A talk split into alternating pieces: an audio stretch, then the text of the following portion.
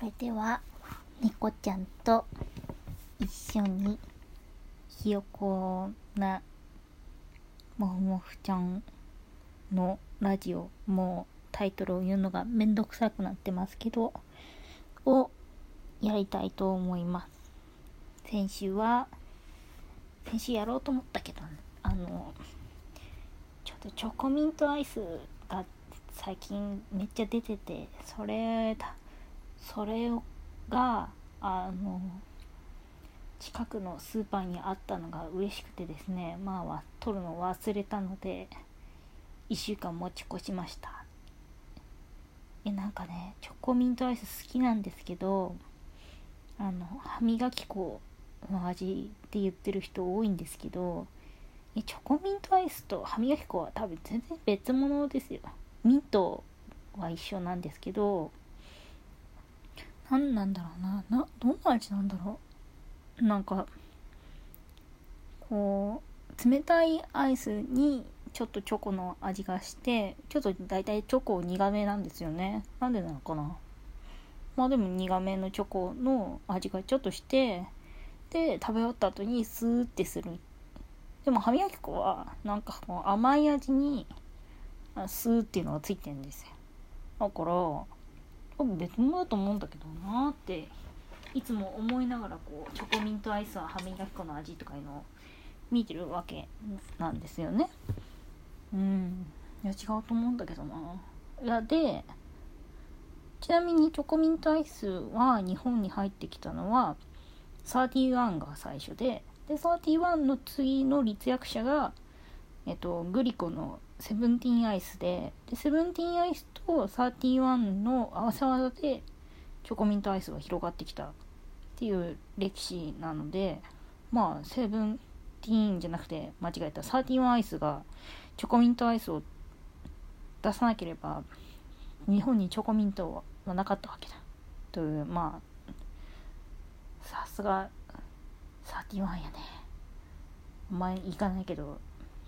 さすがやねっていう感じです。であちなみにチョコミントとミントチョコの表記があるのはミントチョコが31アイスはミントチョコって言って売ってるんですけどえっとセブンティーンアイスはチョコミントって言って売ってるんですよね。でちなみに英訳もショコレショコラットミントとミントショコラットでどっちも出てくるんででこれはどっちが正しいとかじゃなくて多分ササディワンとセブンティーンアイスの表記が違うから2つの表記がこう両立して存在するっていう。いやさすが立役者は違うねって思いました。いや本当に素晴らしいですね。ちなみにツイッターでチョコミントって出てくると打つと今すごいこうチョコミント味のなんとかっていうのがすごい出てくるんですけどあのそう去年違う一昨年か。あ去年かな。去年だったかな。ちょっと去年だと思うんですけど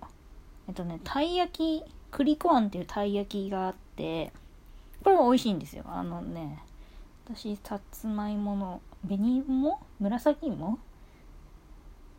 あ紫芋紫芋。紫芋のあんは好きなんですけどそれに期間限定で毎年3週間限定かなんかでチョコミント味を出してるらしいんですね。いややっぱこれは行くでしょっつってまあ買ったわけですよ。買ってまあ彼氏がいるんですけど私猫ちゃん以外にもねちゃんと人間の人がいるんですけどでまあ彼氏がいて食べたわけですよ。私は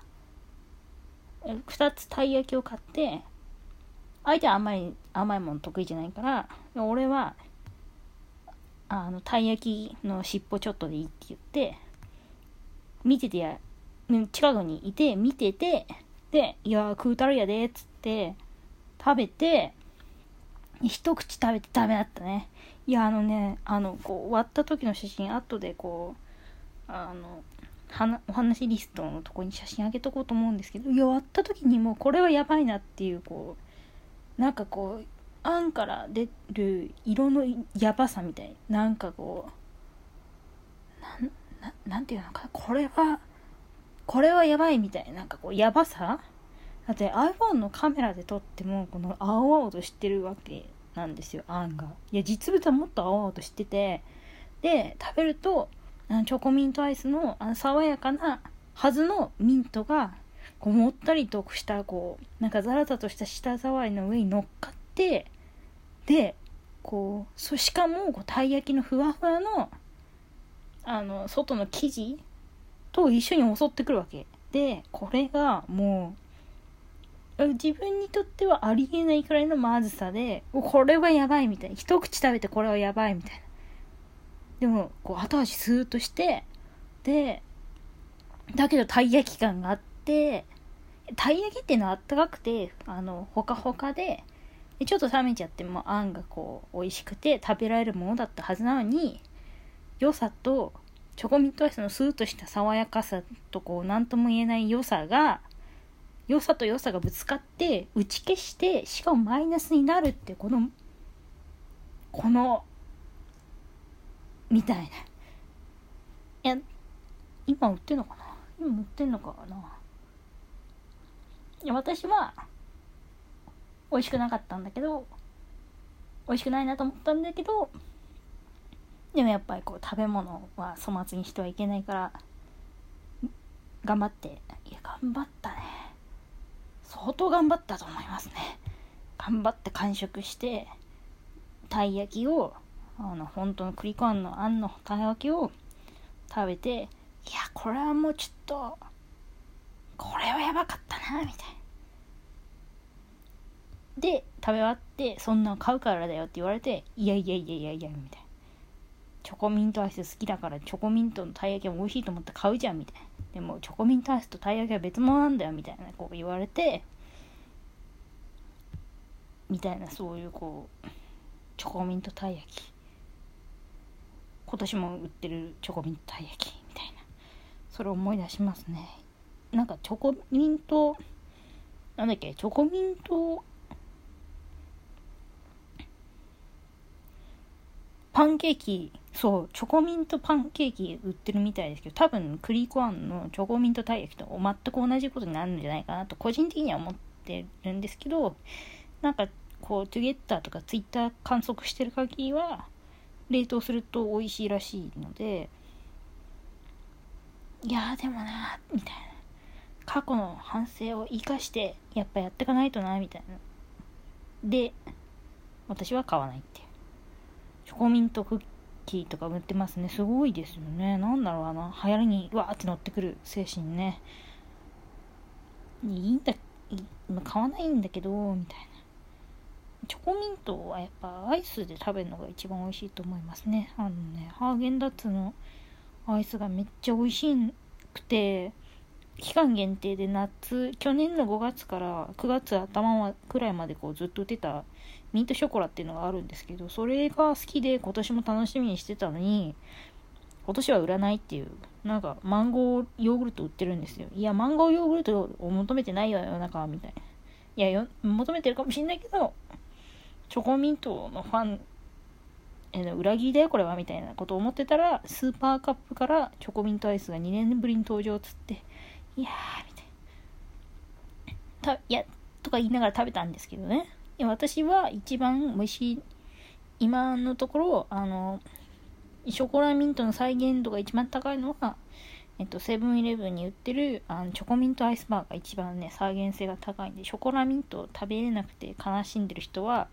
セブンイレブンのあのチョコミントアイスバーを食べるといいと思います。えっと、6本入りで230円くらい。いや、安い。で、いや、それが、えっと、近くのスーパーに、近くのスーパーがイトーヨカドー系列で、イトーヨカドー系列ってことは、あの、セブンアイ・ホールディングスの傘下だから、傘下傘下じゃない？傘下。いや、もう、完全に今チョコミントのことに頭がいってたね。えっと、まあ、つまり、セブンアイ・ホールディングスはセブンイレブンとイトヨカドどっちも含んでるからこれマイナーブランドでいけるんちゃうか？みたいな感じでアイスコーナーに行ったらアイスコーナーにもあるしアイスコーナーじゃない冷凍食品なんかこうなんかレジの近くに大体置いてある特売の冷凍食品コーナーみたいなのがあったんですけどそこにもたくさん売ってるしその近くのあるセブンイレブンではもう在庫が少なくなってるしみたいな感じとにかくおすすめなんでそれをあのチョコミントアイスバーを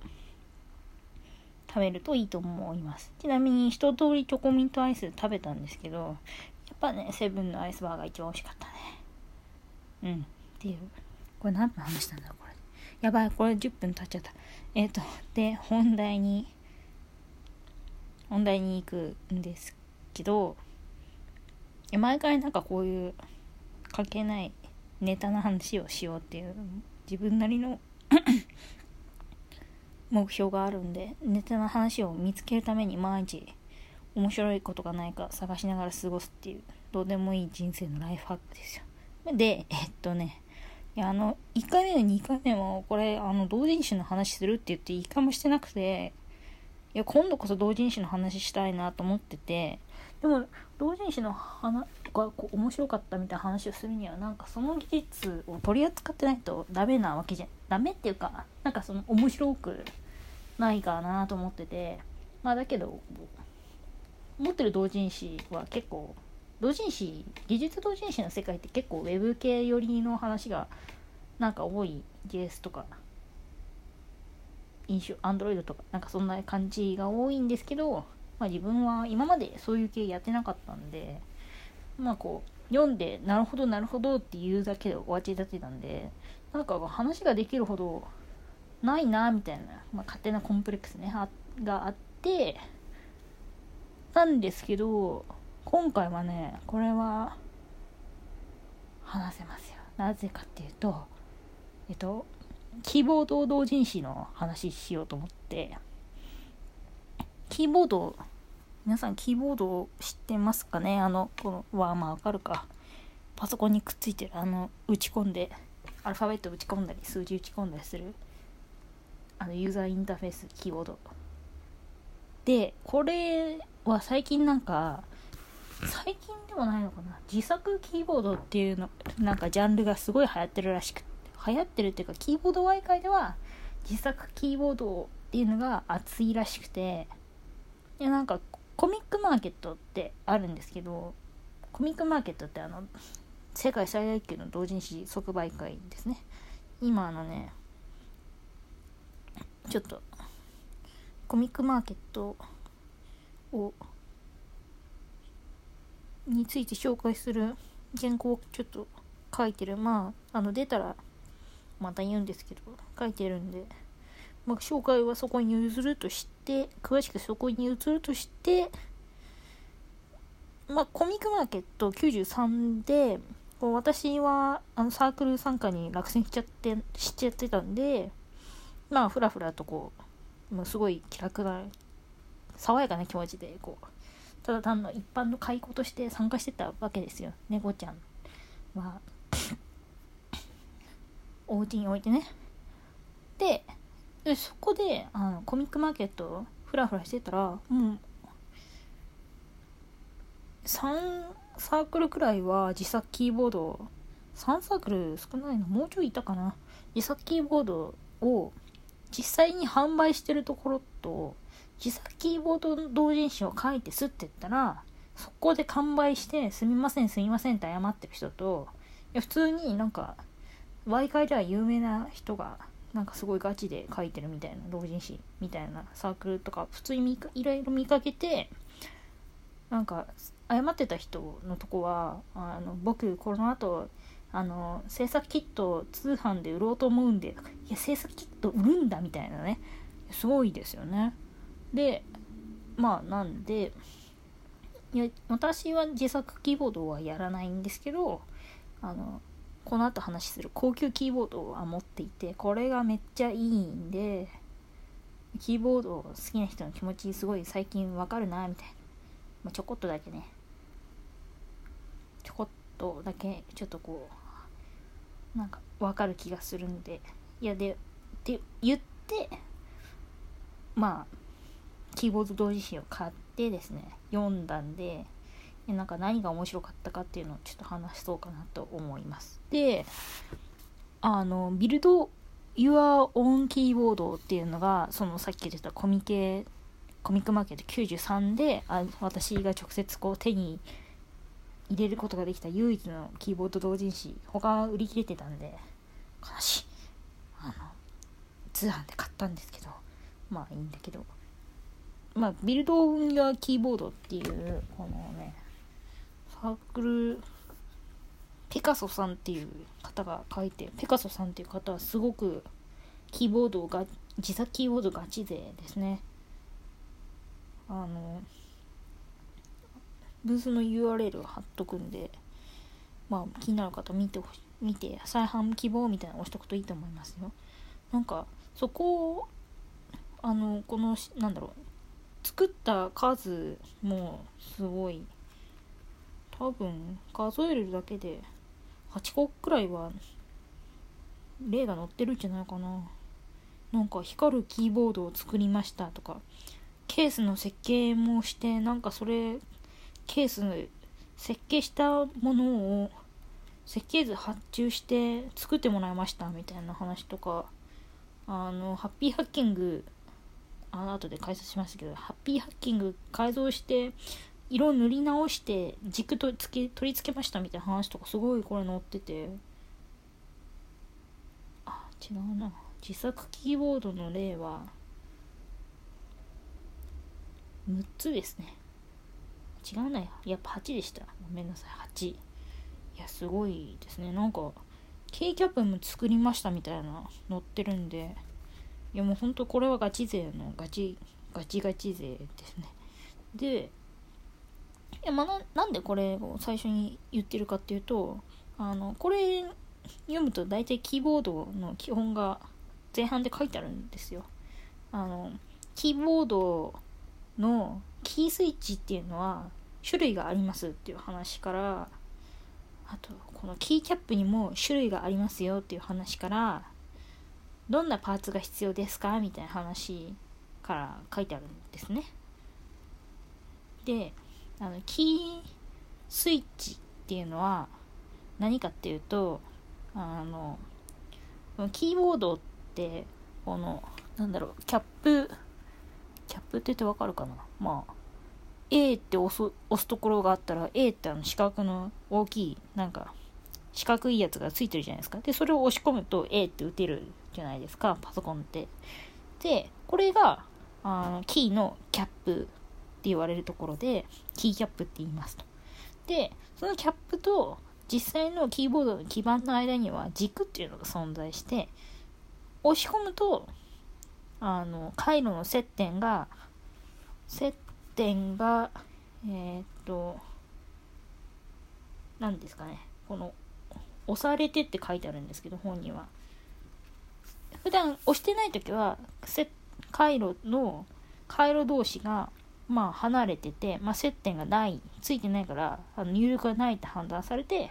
入力されないで押し込むとその接点がくっつくからそこでこう信号が通ってあ押されましたって判定になって入力できるっていう仕組みです基本的には。でこのあの押し込み方がこのキーによってこのキーの種類によって違っていてっていう話が前半で書いてあっていやこれがすごいなんか小論文並みの詳しさすごいですねえっとねこれがキースイッチって言います。つまりキーのこの軸接点をつけるために押し込む、この押し込むのを支えるところをキー、キースイッチ。いや、軸ってって書いてあるところが普通だから、キースイッチっていうのは慣れないですね。このキーのスイッチが種類がありますっていう。で、どんな種類があるかっていうと、メンブレン式っていうのが、あの、一般的なキーのスイッチです。いや、覚えたね。うん、覚えた。で、メンブレン式っていうのは、このキーの下にゴムのあのお椀型のものが乗っててでそこをこう押し込むとお椀型のやつがへこんであの接点ができますっていうタイプです。であの Mac のキーも実はこれをめちゃくちゃ薄くしたタイプのバタフライ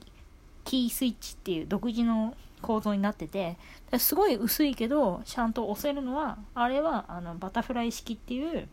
あの特殊なキーボード。メンブレン式の特殊なキーボードだからなんだそうですよ。だから高級パンダグラフ。なるほど。みたいでパンダグラフはメンブレンキーボードの中に内包されてるんで、まあ、普通のノートパソコンあのなんかこうキーキャップがでかいか薄いかの違いですけど、まあ、パンダグラフって薄い方だと思いますね。まあ、ノートパソコンの採用されてるキーボードはパンダグラフ式なんで、まあ、メンブレ式に行き着いて、で、あの、ちなみに、キー、この本、同人誌のこう本をいくつか持ってるんですけど、読む限りは、メンブレン式は一般的に感触があまり良くないって書かれてるらしいですね。そうなんだみたいな。真空パッドみたいなああいうのは感触が良くないんだみたいな。にわかにはわからないなみたいな。でもあのあのねこれ高級な世界を知ってメンブレン式のやつ触ると確かに感触が良くないって思うんであの今現状に満足されてる方でも一回あの家電量販店とか行くと売ってるんで高級キーボードをあの触って1個買うといいと思いますよ。あのだいぶ手が痛くなくなるんで本当にメンブレン式は感触が良くないっていうのはこれにわかのこう言葉じゃなくていやマジそれだっていうマジそれなって思います。あのエンターキーとか全然あの何回か押してると指が痛くならないんで本当に。腱鞘炎になっちゃう人とかいるらしいんでね。本当いいの使った方がいいなみたいな。でじゃあメンブレン式はこう原価が安いから良くないしそもそも押しにくいみたいな。なるほどみたいな。じゃあ何式があるんですかみたいな話になるじゃないですか。でえっとね何ですかねこのどれの話からしたらいいのかな。えっとこのじゃあよく有名な高級キーボードの話に行きますか。このねすごいですよ。静電用静電用無静電容量無接点。あ、静電容量無接点方式か。静電容量無接点方式。なんか強そうな名前ね。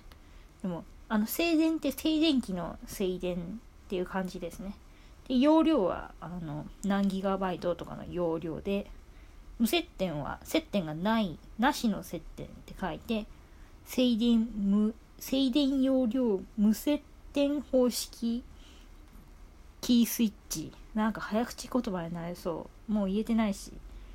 まあ静電容量無接点方式っていうのがあの高級キーボードに使われてる地区です。でじゃあなんかお椀があるんじゃないのかっていう話なんですけどこれは違くてこれあのビルド Your Own キーボードだとキーボードか。キーボード、まあいいか。まあ、この本だと、あの横からの断面図で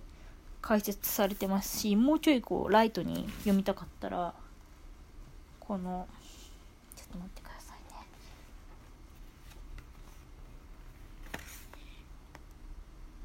玉餅屋さんの、玉餅屋っていう、美味しそうですね。玉餅屋さんのえー、っとねこの軸のぶれないしぐれちゃんっていう同人誌があって、まあ、これもインクもしあればちょっと貼っときますね。これすごいですよ。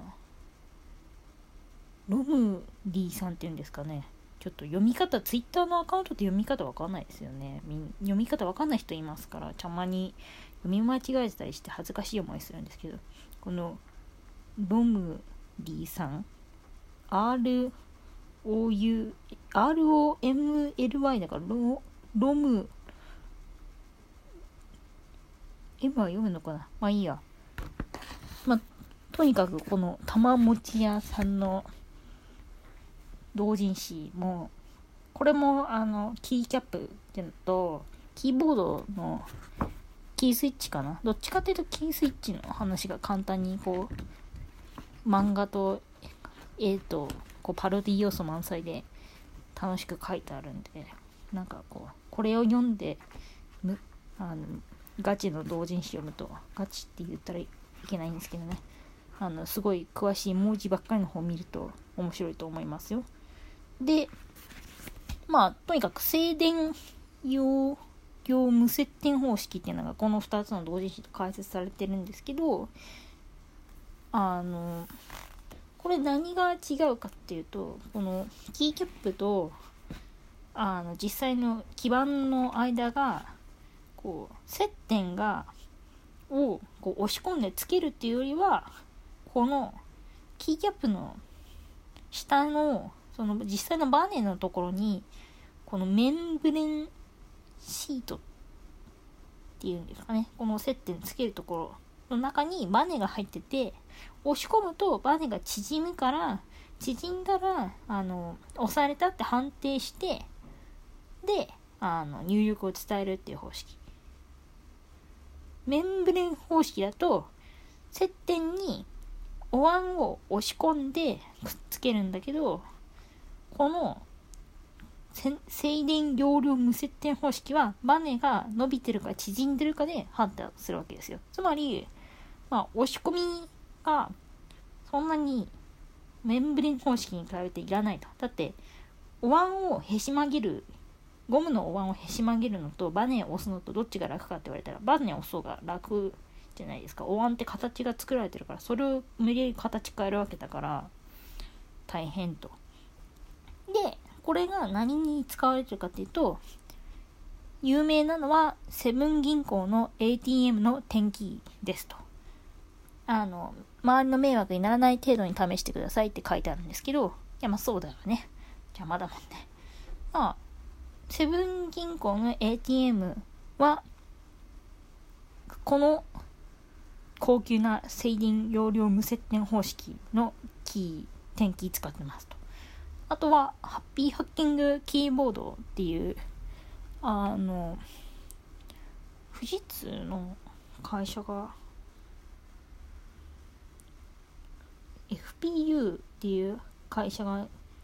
販売してるんですけど、このハッピーハッキングキーボードっていう、あのなんか突撃大人のキーボードみたいな企画で必ず 1, 1台は出てくる有名な高級キーボード、だいたい2万5000円くらいですね。のハッピーハッキングと、とあともう一つ、たまにこう出てくるトープレっていう会社が売ってるリアルフォースっていうね、まあ、これもあのいいんですけど、あの、この2つがすごい有名ですね。なんか他の会社でもちょこちょこ使われてるみたいなんですけど、これめっちゃいいですね。あのなんかね、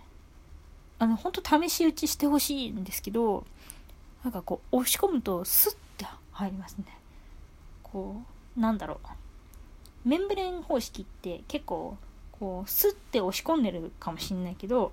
メンブレン方式触った後に、この静電容量無接点方式のキーボードを触ると、あの、メンブレン方式はやっぱり押し込んでるから、お椀を押し込むからパチって感じがして、だけど、静電容量無接点方式は、あの、本当にちょっとの力、このメンブレン方式を押す半分くらいの力で、スッてこう、この音もすあの、リアルホースちょっとカチャカチャ感があるんですけど、ハッピーハッキングなんかは、なんかこうなんかなんだろう。うんちょっと待ってくださいね。なんだろうな。こうちょっとこう押した感はあるけど静かでスッって感じで押せるんですよ。なんかいい例えがないかなと思って今歯ごたえがあるものを食べ物とか考えてるんだけど語彙力が全部もうミントチョコアイスに持ってかれたからいや、まあ、とにかくねスッてするからこれがあの長時間だとやっぱ全然あの疲労感がにのなんだろう疲労感の違いにつながってきてあ本当にあのハッピーハッキングなしで黙々会2時間やるのと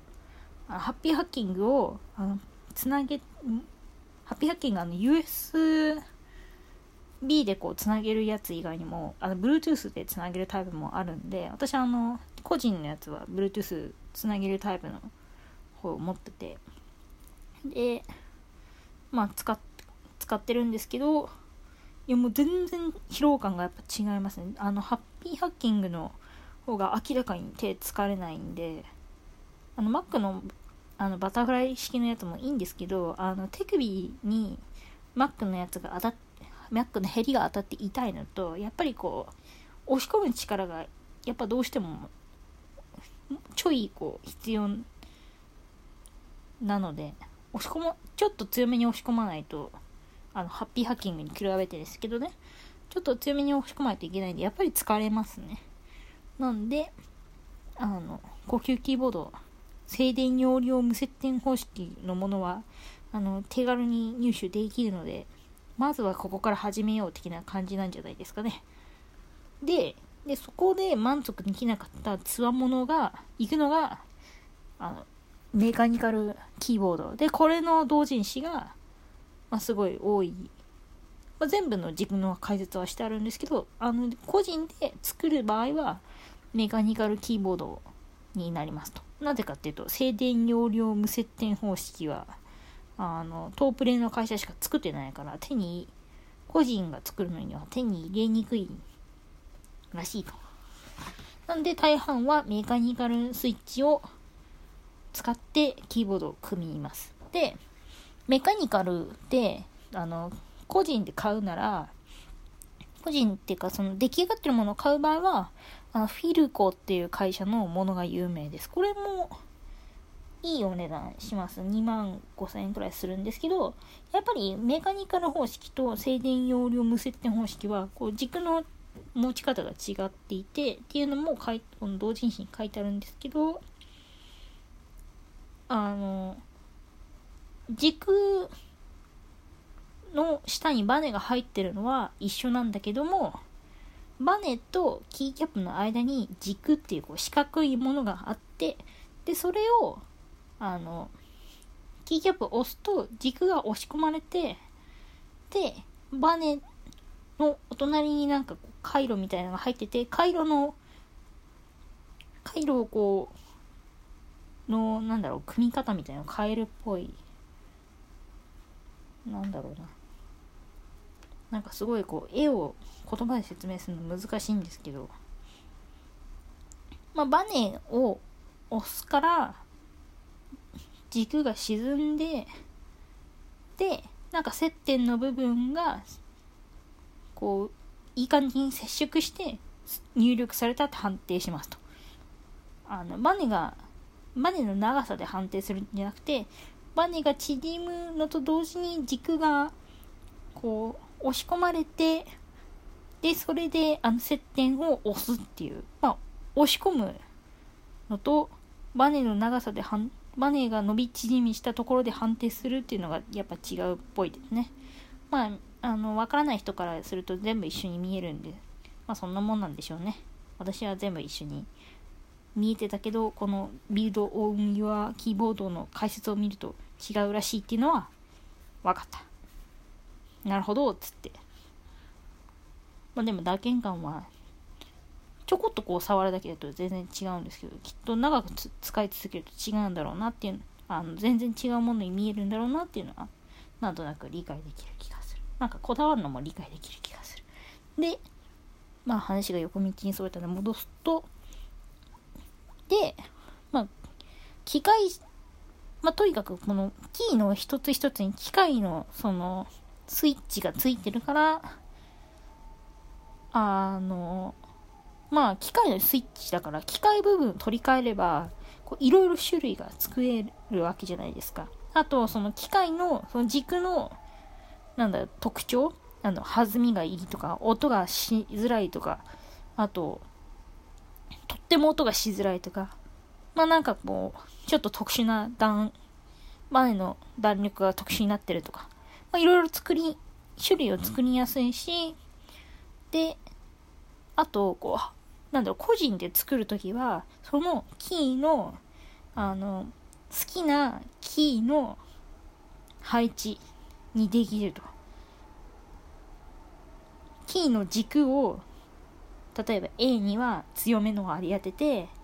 エンターキーはちょっとあの前から押すからあのちょっと柔らかめのにしようみたいなのもできるわけじゃないですか個人で作るんだったら。とかあのキーの配置すら個人だと変えられるっていうのもあの、まあ、つまり基盤から作れるからどこにこう A の文字を配置するかとか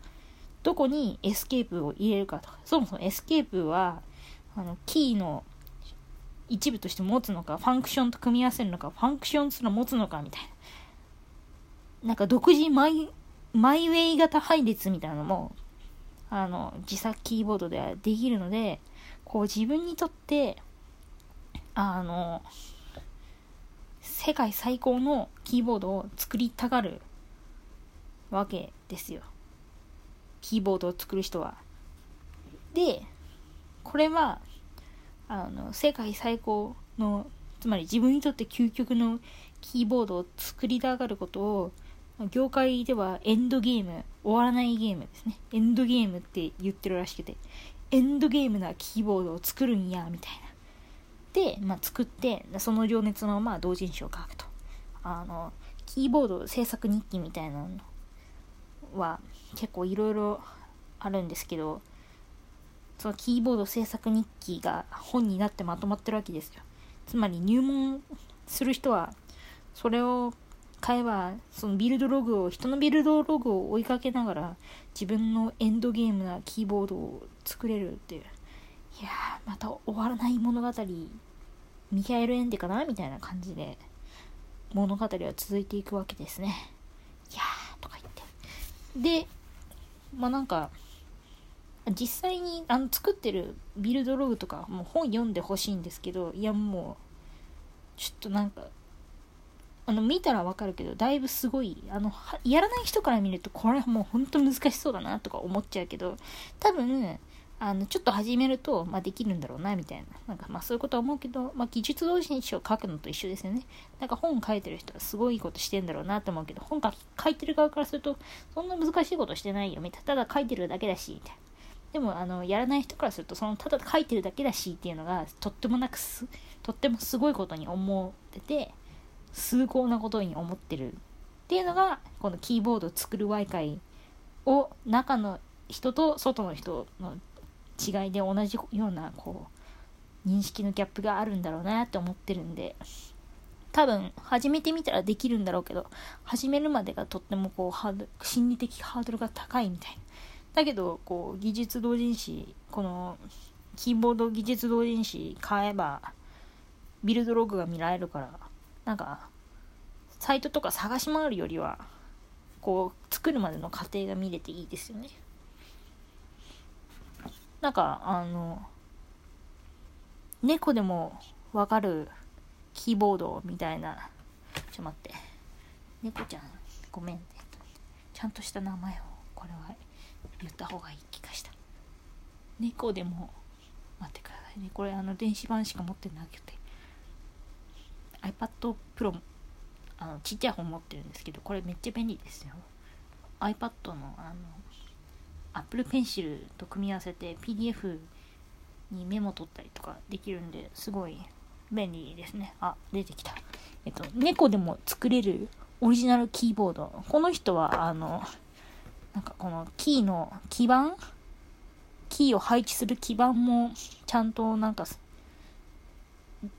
ケースのモデリングも自分でやってそれであのキーの配置して基板回路組んでみたいなそういうビルドログを68ページにも書いてこのゆかりさんという方が書いてらっしゃるんですけどゆかりさんのアイコンが猫だから猫でも作れるなんでしょうね。ででこのゆかりさんの同人誌は何がいいかっていうとこれあのキーの回路をあアルドゥイーノっていうあのちっちゃいオープンソースのあのちっちゃいマイコンのコンピューターで組んでるんですよね。だからアルドゥイーノさえ手に入れば一緒にこう再現できるから、それはいいですよね。だって、なんか、普通のなんかキーボード専用の基板をこうハンダ付けしていくのって、それの手順見ててもなかなかこうとっつきにくいしなみたいな。でもアルドゥイーノだったら、あの、白いこう、なんだっけな。名前忘れちゃった。あの電子工作で回路組むやつ。なんだっけ。あの穴が開いてて。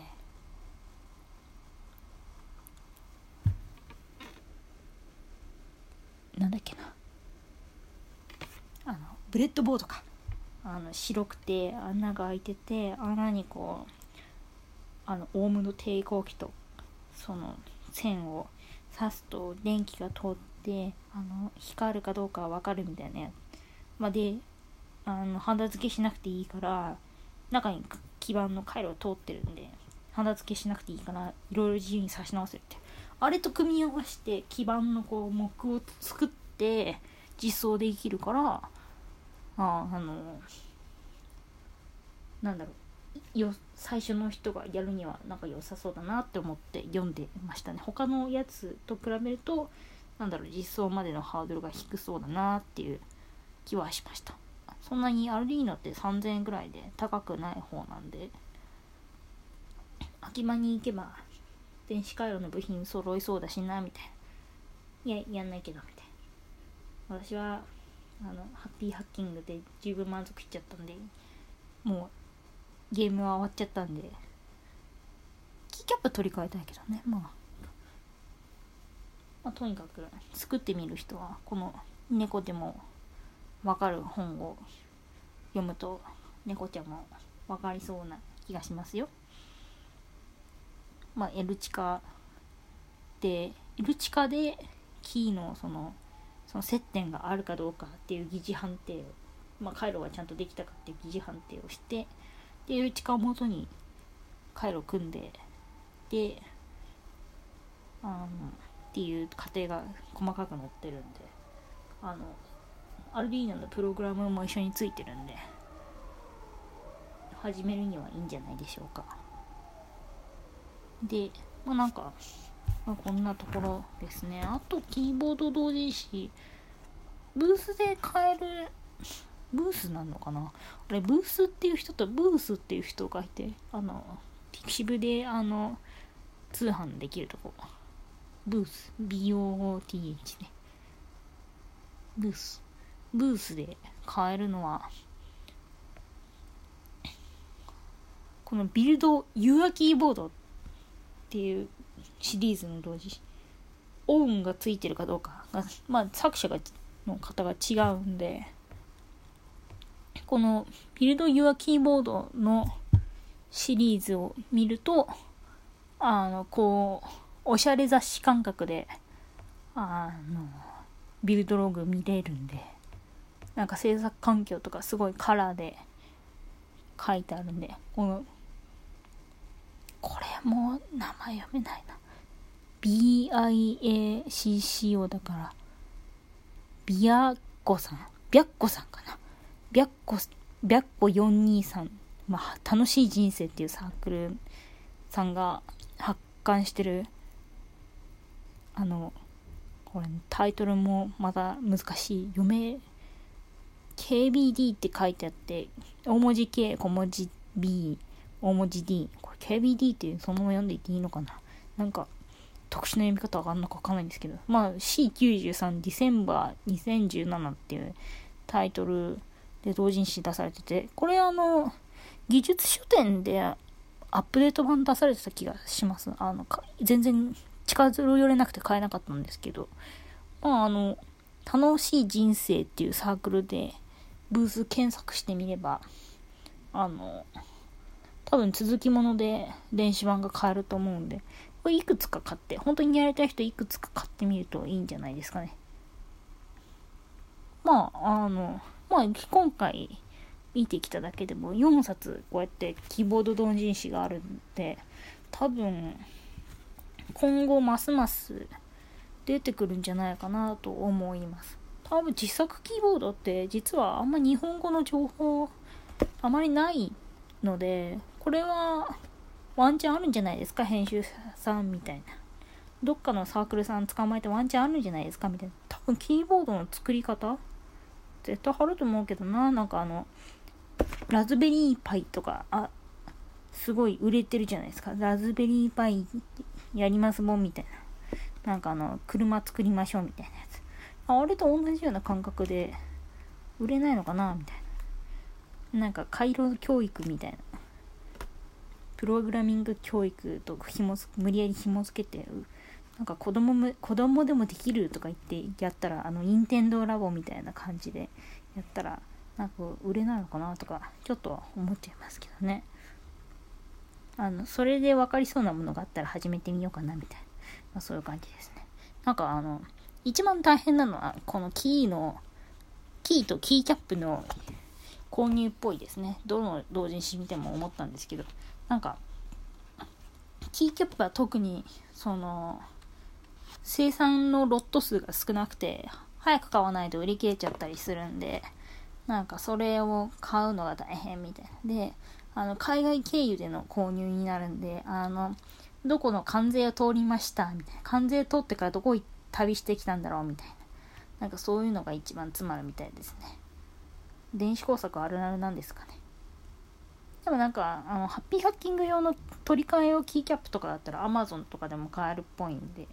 なんか最初はそれでつけて、で、それであの、満足できなくなったら輸入して、なんかちょっとそこが一番ロットが高いみたいだけど、輸入して、で、それで満足できなくなったら 3D プリンターとかで自分で作るみたいな。なんかそういうつわものの世界に行くんじゃないかなと勝手に思っています。あの、このキーの軸もメカニカル式だったら自分の好みにできるしあの静電容量方式でもあのキーのなんか硬さみたいな種類あるのかちょっとわかんない。多分1種類だけなんじゃないかなと思うけどでもこう色と形がとあとキーのその配列は US と日本語どっちもあるし、私日本語が、まあどうでもいい。まあだけど、US も日本語も選べるんで、まあ、来れば来るほど楽しめる技術同人誌と、この来れば来るほど楽しめる、あの、自作キーボード、または高級キーボードっていうのは相性がだいぶいいんじゃないかなと、私は思いました。皆さんも、あの、このメンブレン方式使ってる方、ぜひこの機会に高級キーボードに乗り換えてみてはいかがでしょうか。あの持ってる人にがいれば、ちょっと試し打ちさせてもらうと嫌がると思うけどね。私だったら嫌だけど。まあ、あの、家電量販店とか、まあ、気のいい人がいたら試し打ちさせてもらうといいんじゃないでしょうか。あの、リアル放送重たいんでね、持ち運びちょっと不便ですけど、ハッピーハッキングくらいだったら、リュックに入れれば持ち運びできますから、あの、ぜひ買ってみてください。うん。今回話したいのは、そんくらいですね。まあ、チョコミントアイス、ブーム、これ期間限定でパッて消えるのが一番嫌なんで、あの、せめてセブンのチョコミントアイスバーだけは夏越えてもあるといいなと思う。もふもふちゃんでありました。あとあれですねこうなんか一人で喋ってるのだいぶ疲れるんで誰かゲストで話してくれる人いたらあの声かけてもらったら超あの拝んで拝んでかつすぐ採用なんでよろしくお願いします。っていうこのあまり締めになってない感じで締めたいと思います。